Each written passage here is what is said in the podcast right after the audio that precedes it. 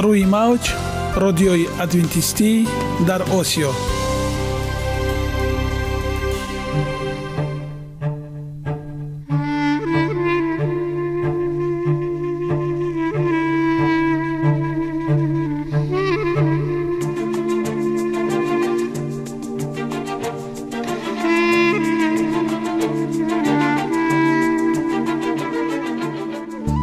با عرض سلام به شما شنوندگان عزیز.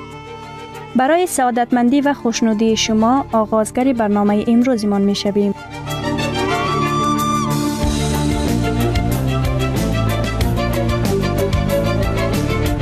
برنامه های ما شامل سه بخش می باشند. بخش اول سلامتی که در آن ما به شما طرز حیات سالم جلوگیری از امراض و غذاهای سالم را پیشنهاد می نماییم.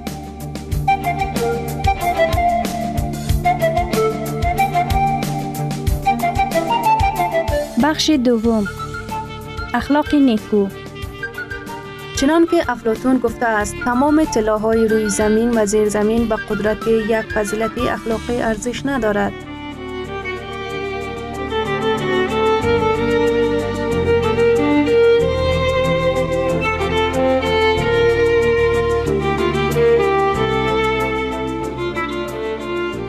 بخش سوم.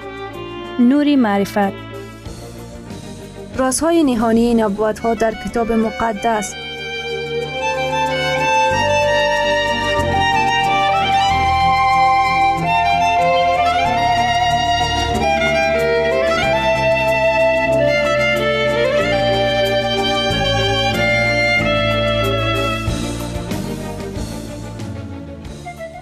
پس با ما باشید. صدای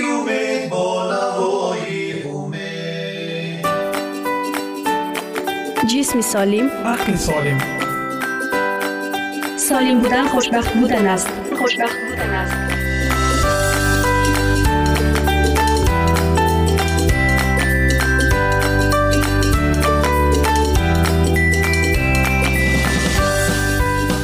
فضیلت سلامتی جان است.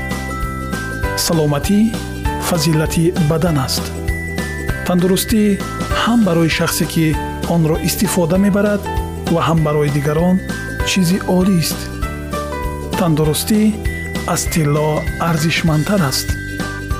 Саломатӣ то ба ҳол аз ҳама неъматҳои дигари зиндагӣ болотар аст ки гадои воқеан солим аз шоҳи бемор хушбахттар аст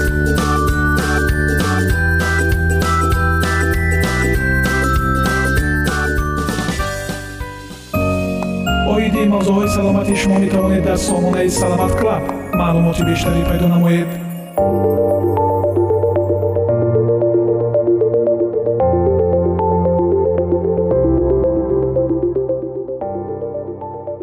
انتقال خون سرانوان به طور اجمالی این موضوع توسط مردم تعیین گردیده تشریحات ساده برای ترکیب خون و وظیفه آن پروسیجری که خون دادن و خون گرفتن را محفوظ می سازد تشویق برای دونور شدن معمولا بحث ما در مورد سلامتی شخصی و روی زندگی می باشد اما ما عضو یک جامعه هستیم و مسئولیت داریم تا مردمانی که زندگیشان در خطر است بدانیم چی می‌کشند و کمکشان کنیم. کسانی که زندگیشان در اثر مریضی حادثه و یا آفت در معرض خطر قرار گرفته است. پس ما امروز در مورد انتقال خون صحبت می‌کنیم خون یک جزء مهم بدن انسان است و یک ماده مغلق است. خون جزء سیستم دورانی است که مواد مغذی و اکسیژن را به تمام انساج بدن برده و کربن دی را از انساج به ششها و مواد اضافه را به کلیه می‌برد. خون در تنظیم نمودن درجه حرارت بدن کمک نموده و همچنین هورمون ها را به اعضای هدف توزیع می کند خون از یک مایع غنی از پروتئین به نام پلازما ساخته شده که در آن عناصر حجروی خون قرار دارد. عناصر حجروی خون عبارت از حجرات سرخ خون حجرات سفید خون و صفیحات دمویه می باشد پلازما همچنین حجرات دفاعی بدن و ویتامین ها و دیگر پروتئین هایی که در علقه خون کمک می کند را انتقال می دهد تقریبا 5.5 لیتر خون در سیستم دورانی قرار دارد. این حجم خون ثابت باقی مانده تا خون بتواند به تمام اعضا و انساج بدن برسد و فعالیت نرمال و متابولیسم در سراسر سکل حیات فرد صورت بگیرد. بدن در مقابل تغییرات حجم خون بسیار حساس است اساسا در مقابل تغییر در حجم پلازما توسط دیهایدریشن و از دست دادن خون از طریق صدمه و جراحی متاثر می گردد خدمات انتقال خون سیستم بسیار مطمئن را برای معاینات خون و ذخیره خون توسعه داده است تا در وقت ضرورت در دسترس باشد خون به گروه های خونی متفاوت تقسیم گردیده است و ربط به مواد قندی مشخص که ممکن در حجرات سرخ خون قرار داشته باشد دارد. بهترین شناخته شده های آن انتیجن A و B هستند. اینها همه ارسی هستند. گروه های خونی به گروه A, AB, B و O تقسیم گردیده اند. گروه خون او به نام دونار یا بخشنده عمومی و گروه خون AB به نام گرنده عمومی یاد می گردد. یک گروه مهم گروه RH است. زمانی که خون برای یک مریض مشخص نیاز می شود، یک نمونه خون به بانک خون انتقال می گردد تا کراس مچ یا انتقال غلط خون صورت نگیرد. این به خاطر جلوگیری از عکس های خونی در مقابل خون ناسازگار که به خاطر تغییر انتیجن های آن است می باشد. تعداد مردم به خاطر مسئولیت خون دریافتی تشویش دارند. آنها می ترسند که ممکن خون آلوده با انتانات جدید را دریافت نکنند. خون به خاطر جلوگیری از انتقال امراض ویروسی خصوصا هپاتیت C، B و HIV معاینه می گردد. اگر کسی در ساحه ملاریا بوده نمی تواند برای چند مدتی که آن ساحه را ترک نکرده خون بدهد و توسط هر سیستم انتقال تعیین می گردد مدت آن. همه مداخلات خطرهای خود را دارد اما فایده انتقال خون به خطر آن می ارزد. هر سال واردهای جراحی مقدارهای عظیم خون و محتویات خون را به خاطر نجات زندگی افرادی که متحمل حوادث شده اند و یا در حالات مختلف خونشان را از دست داده اند و یا هم عناصر خونیشان نقص دارد استفاده می کنند. قسمی که تاریخچه جدید نشان داده است وقات عاجل ناگهانی از قبیل آفات طبیعی، حوادث صنعتی و یا هم عمل های خشن که نیاز به مقدار زیاد خون گروپ های مختلف دارد تا در دسترس باشد. ما شدیدا شنونده های خود را تشویق می کنیم که به اندازه توانایی خود دونار منظم باشند و خاطری که خون نجات دهنده حیات است. تعداد زیادی مراکز اهدای خون وجود دارد و ممکن شما آرزو داشته باشید با نزدیکترین آنها آشنا شوید.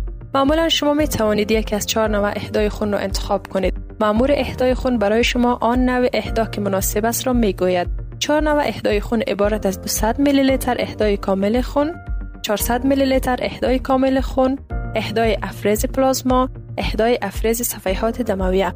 شما همچنان می توانید به دکترتان بگویید که در زمانی که خوب هستید خون خودتان را بگیرد و بعد وقت جراحی نمودید در صورت ضرورت دوباره به خودتان انتقال دهد که به نام انتقال اوتولوگوس یاد می گردد.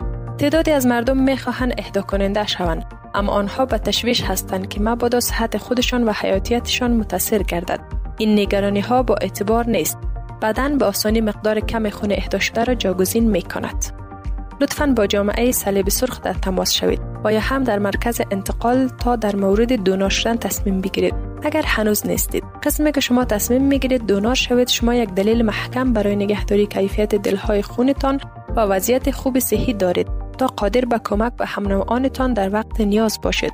ما بخشی از شبکه بزرگ انسانیت هستیم و مسئول فعالیت خوب آن نیز هستیم. دستنوشته های مقدس ما را می گویند که هیچ کس برای خودش زندگی نمی کند. ما با همدیگر وصل و وابسته هستیم. آیا این یک دلیل نیست تا صحتمند باشیم؟ نه فقط به خاطر دلیل خودخواهی بلکه تا نقش بهتر خود را در یک جامعه وسیعتر ایفا کنیم. دوستان عزیز شما می توانید سوالایتان را با رقم پلوس 137 60 60 70 پلوس 137 60 60 70 در واتساپ ما نویسید. бо лаҳзаи тандурустӣ солим бимонед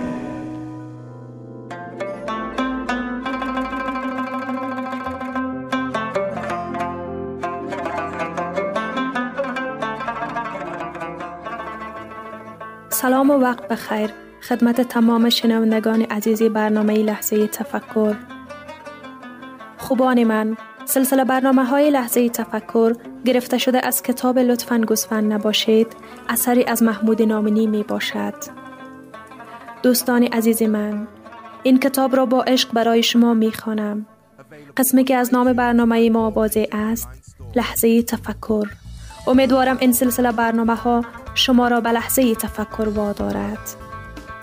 به گفته بزرگ مرد تاریخ یک ساعت تفکر بهتر است از هفتاد سال عبادت. پس ارزش فکر کردن بس بالاست. این فکر است که ما را به قله های موفقیت می برد و رشد می دهد و ذهن ما را باز می کند و جهان پیرامون را برای ما واضح می سازد. تقاضای من از شما این است که هر برنامه را به دقت گوش دهید و به آن فکر کنید و اگر قسمتی و یا متنی بر دلتان نشست آن را یادداشت کنید و بارها و بارها تکرار کرده و به آن فکر کنید و امید آن که دست در دست هم دهیم و انسانهای بسازیم تا در فرداهای آتی لبخند را بر لبان خلق و خدا بنشانند و دست افتاده ای را بگیرند که همین دلخوشی ما را بس. اما به فرموده دانای دلبند دکتر علی شریعتی این تمام چیزی است که می توانستیم نه تمام چیزی است که می خواستیم. برایتان دل عاشق ذهن جستجوگر روح استیانگر نگاه پرهزگر و زبان پرسشگر می طلبم. اینک به برنامه امروزی لحظه تفکر گوش فرا دهید.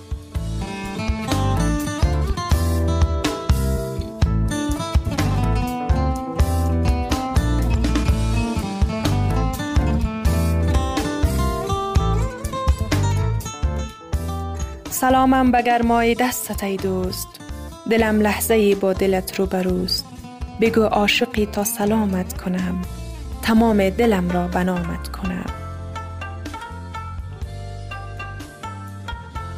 در برنامه قبل در مورد نیمه گم شده مطالب را بیان کردیم در برنامه امروز اما براستی انسان چیست؟ آیا تا اکنون از خود پرسیده اید؟ من کی هستم؟ به دنیا پا نهاده ای. درست مانند کتاب باز. ساده و نانوشته. باید سرنوشت خود را رقم بزنی. خود و نه کسی دیگر. چی کسی می تواند چنین کند؟ چی گناه؟ چرا به دنیا آمده ای؟ همچون یک بذر زاده شده ای. می توانی همان بذر بمانی و بمیری. اما می توانی گل باشی و بشکوفی. می توانی درخت باشی و ببالی. گوشو دکتر الکسیس کارل بر این باور است که انسان موجودی است بسیار کوچک که عجایب و پیچیدگی های ده ها کهکشان در وجودش تجمع یافته است و ادامه می دهد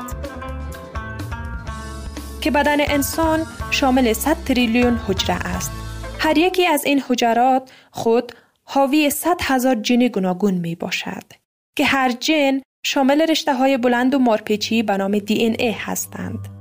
هر کدام از این حجرات کوچک مایکروسکوپیکی طرح ژنتیکی ساختمانی را در خود جای می دهند. اگر قادر باشیم همه این رشته های مارپیچی را باز کنیم و به یکدیگر متصل نماییم طول آنها 120 تریلیون کیلومتر خواهد شد که حدود 800 برابر فاصله زمین و آفتاب است و با این وجود تمام این رشته های مولکولی یعنی دی این ای به اندازه یک چار مغز است. صادق هدایت با جهانبینی خاص خیش آدمها را مستراهای پرتابل می داند. جلال آل احمد می گوید یک سراخ بالا و یک سراخ پایین با کیلومترها رو ده نامش آدم. دکتر شریعتی می گوید آدم های اربعه آدم های دنبدار خوشحال اربعه انشتین می گوید اگر انسان ها در طول عمر خیش میزان کارکرد مغزشان یک میلیونوم معدهشان بود اکنون کره زمین تعریف دیگری داشت. اما براستی در یک شبانه روز ما چند دقیقه فکر می کنیم لقمان حکیم می گوید بیچاره آدمی در میان دو رسوایی قرار دارد.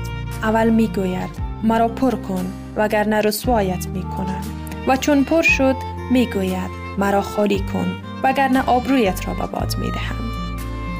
جبران خلیل جبران بعد از شنیدن سخنان لقمان حکیم با حسرت حیرت آور می سراید. کاش می توانستید با بوی خوش زمین زندگی کنید و مانند گیاهان حیوایی هوایی و مانند گیاهان هوایی تنها روشنی آفتاب خوراک شما باشد. مولانا می فرماید آدمی نیمیست جان و دل نیمیز آب و گل و دکتر شریعتی بر این باور است که انسان نقطه است میان دو بینهایت بینهایت لجن و بینهایت فرشته نگارنده معتقد است میزان انسان بودن هر کس درست به اندازه حس مسئولیتی است که نسبت به پدر و مادر، نیاکان و هویت خیش دارد. زیرا هرگز از رودی که خشک شده است به خاطر گذشته اش سپاسگزاری نمی شود. سی اف فلین تعریف انسان را در بزرگی رویاهایش می بیند و می گوید. بزرگی و شعن انسان در بزرگی و شعن رویاهایش، در عظمت عشقش، در والایی ارزشهایش و در شادی و سرور تقسیم شده اش نهفته است. بزرگی و شعن انسان در بزرگی و شعن افکارش، در ارزش تجسم یافته اش در چشمه هایی که روحش از آن سیراب می گردد و در بینشی که بدان دست یافته است نهفته است. بزرگی و شن انسان در بزرگی و شن حقیقتی است که بر لبان جاری می سازد. در یاری و مساعدتی است که بعضل می کند. در مقصدی که می جوید و در چگونه زستن او نهفته است.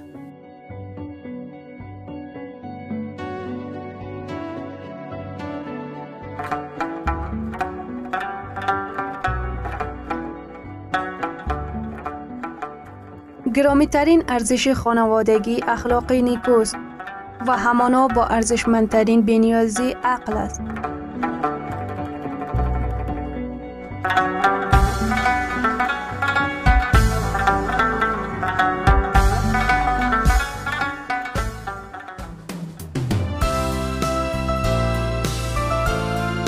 اینجا افغانستان در موج رادیوی ادونتیستی آسیا جدال بزرگ. ایلن جی وایت 1911 اطلاعات درباره مرور کلی. این کتاب الکترونیکی توسط ایلن جی وایت استیت ارائه شده است. در مجموعه بزرگتر کتاب های آنلاین رایگان در وبسایت ایلن جی وایت استیت گنجانیده شده است. آینده با رحمت از شاگردان پوشیده بود. اگر آنها در آن زمان به طور کامل دو واقعیت وحشتناک را درک می کردند یعنی رنج ها و مرگ نجات دهنده و ویرانی شهر و معبد آنها در آن صورت آنها را غرق وحشت می کرد. مسیح طرح کلی وقایع برجسته ای را که قبل از پایان زمان رخ می دهد و آنها ارائه داد. سخنان او در آن زمان به طور کامل درک نشد اما معنای آنها آشکار می شد. زیرا قوم او باید و دستورالعملی که در آن ارائه می شود نیاز داشتند. نبوتی که او بیان کرد در معنای دو چیز بود. در حالی که نابودی اورشلیم را پیش بینی می کرد، ترس های آخرین روز بزرگ را نیز ترسیم کرد. عیسی به شاگردان شنونده قضاوت هایی را که قرار بود بر اسرائیل مرتد بیفتد و به ویژه انتقامی که به خاطر ترد و مسلوب شدن مسیح بر سر آنها خواهد آمد اعلام کرد. نشانه های غیر قابل انکار قبل از اوج وحشتناک خواهد بود. ساعت خوفناک ناگهان و به سرعت فرا می رسید و ناجی و پیروان خود هشدار داد. پس چون ویرانی را که توسط دانیال نبی گفته شده است ببینید در مکان مقدس بیستید آنگاه اجازه دهید کسانی که در یهودا هستند و کوه بگریزند هنگامی که میارهای پرستی رومیان باید در زمین مقدس که تا حدودی در خارج از دیوارهای شهر امتداد داشت تنظیم شود آنگاه پیروان مسیح باید در هنگام فرار امنیت پیدا می کردند. وقتی علامت هشدار دیده می شود کسانی که می خواهند فرار کنند نباید درنگ کنند در سر تا سر سرزمین یهودا و همچنین در خود اورشلیم سیگنال فرار باید فورا اطاعت شود کسی که بر روی پشت بام قرار گرفت نباید به خانه اش فرو آید حتی برای حفظ ارزشمندترین گنجنه هایش کسانی که در مزارع یا تاکستان ها کار می کنند در حالی که در گرمای روز زحمت می کشیدند نباید برای لباس بیرونی که کنار گذاشته بودند برگردند.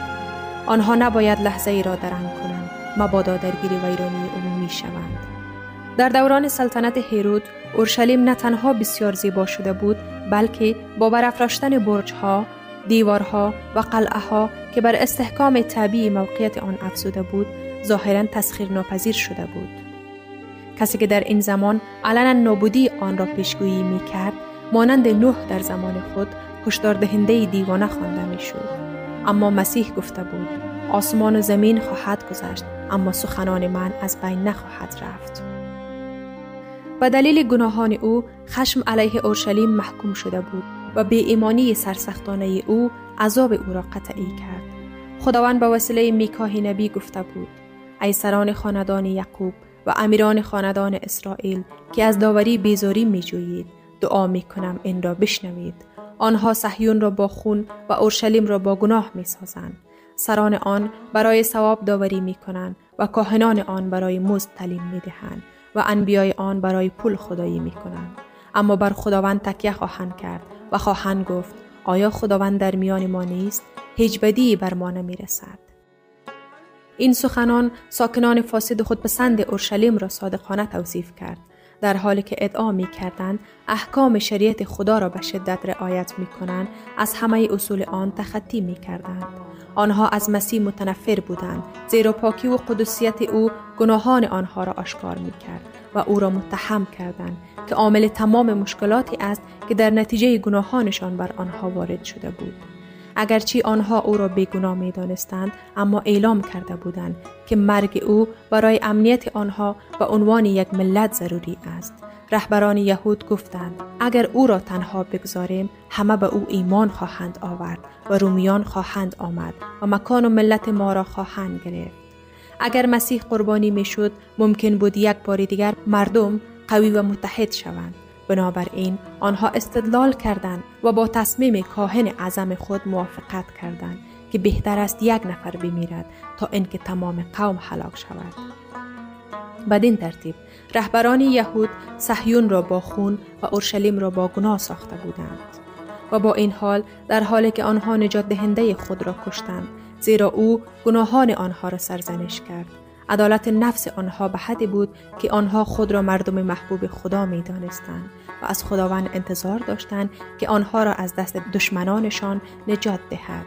نبی ادامه داد بنابراین صهیون به خاطر شما مانند مزرعه شخم زده خواهد شد و اورشلیم تپه و کوه و خانه به عنوان مکانهای بلند جنگل خواهد شد برای نزدیک به چل سال پس از اعلام عذاب اورشلیم توسط خود مسیح خداوند قضاوت خود را بر شهر و ملت به تأخیر انداخت.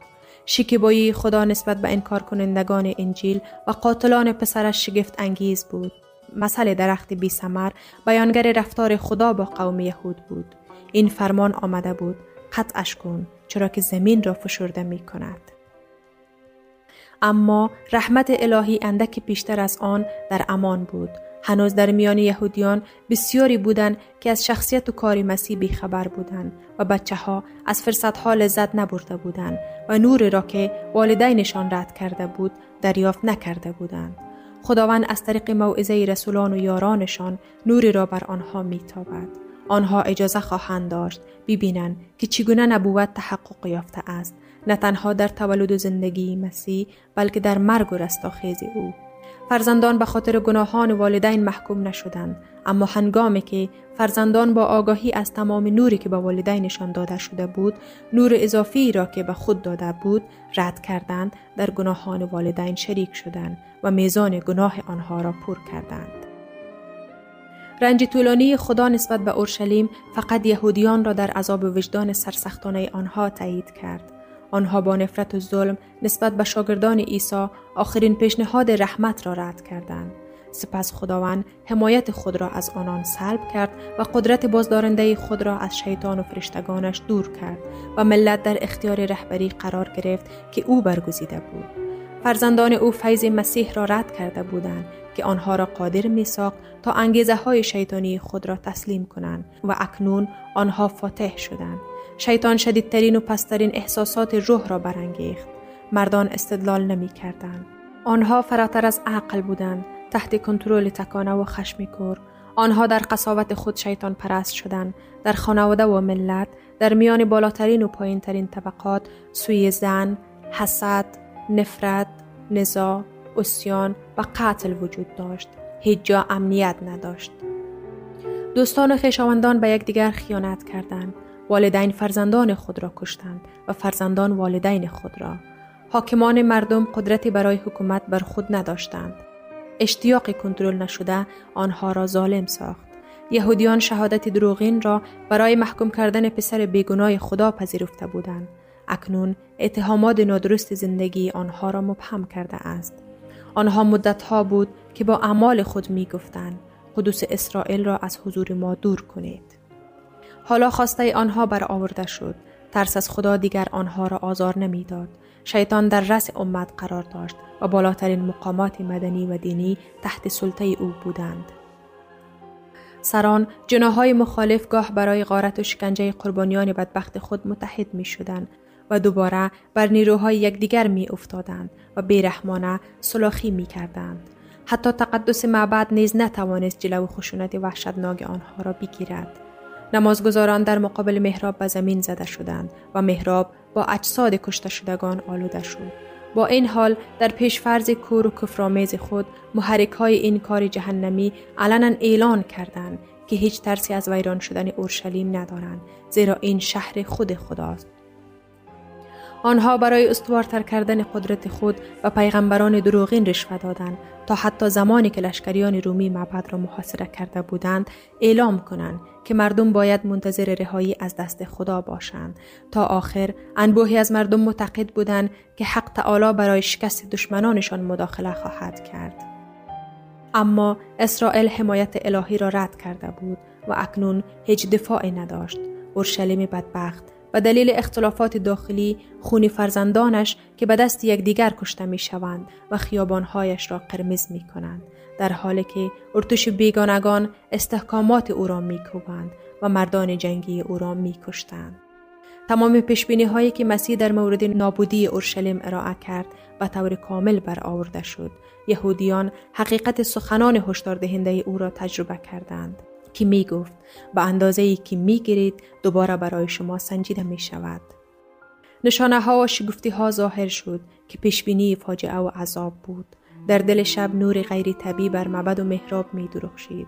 روی ابرها هنگام غروب ارابه ها و مردان جنگی را به تصویر کشیده بودند که برای نبرد جمع شده بودند. کاهنانی که شبانه در عبادتگاه خدمت می کردند از صداهای مرموز وحشت کردند. زمین لرزید و صداهای زیادی شنیده شد که فریاد می‌زد. از اینجا برویم. دروازه بزرگ شرقی که آنقدر سنگین بود که به سختی می توانست توسط تعداد زیاد مرد بسته شود و با میله های آهنی عظیمی که در اعماق سنگفرش سنگی محکم بسته شده بود در نیمه شب باز شد بدون اینکه عامل قابل مشاهده باشد. مردی به مدت هفت سال در خیابانهای اورشلیم بالا و پایین می رفت و از مصیبت هایی که قرار بود بر شهر بیاید خبر می‌داد. روز و شب نغمه ای می خواند. صدایی از مشرق، صدایی از غرب، صدایی از چهار طرف، صدای علیه اورشلیم و علیه معبد، صدای علیه دامادها و عروسها، صدای علیه تمام مردم. این موجود عجیب را زندانی کردند، تازیانه زدند، اما هیچ شکایتی از لبانش دور نشد. او برای توهین فقط پاسخ داد، وای بر مردم، وای بر اورشلیم، وای بر ساکنان آن. فریاد اختار او متوقف نشد تا اینکه در محاصره که پیشگویی کرده بود کشته شد. حتی یک مسیحی در ویرانی اورشلیم از بین نرفت. مسیح به شاگردان خود هشدار داده بود و همه کسانی که به سخنان او ایمان داشتند مراقب علامت موعود بودند. عیسی گفت وقتی اورشلیم را در محاصره لشکریان دیدید بدانید که ویرانی آن نزدیک است. پس آنانی که در یهودا هستند و کوها فرار کنند و آنانی که در میان آن هستند بیرون بروند. پس از اینکه رومیان تحت فرمان سیستیوس شهر را محاصره کردند زمانی که همه چیز برای حمله فوری مساعد به نظر می رسید و طور غیر منتظره محاصره را ترک کردند. شنوندگان عزیز در لحظات آخری برنامه قرار داریم. برای شما از بارگاه منان صحتمندی و تندرستی اخلاق نیکو نور و معرفت الهی خواهانیم. تا برنامه دیگر شما را به الله پاک می سپاریم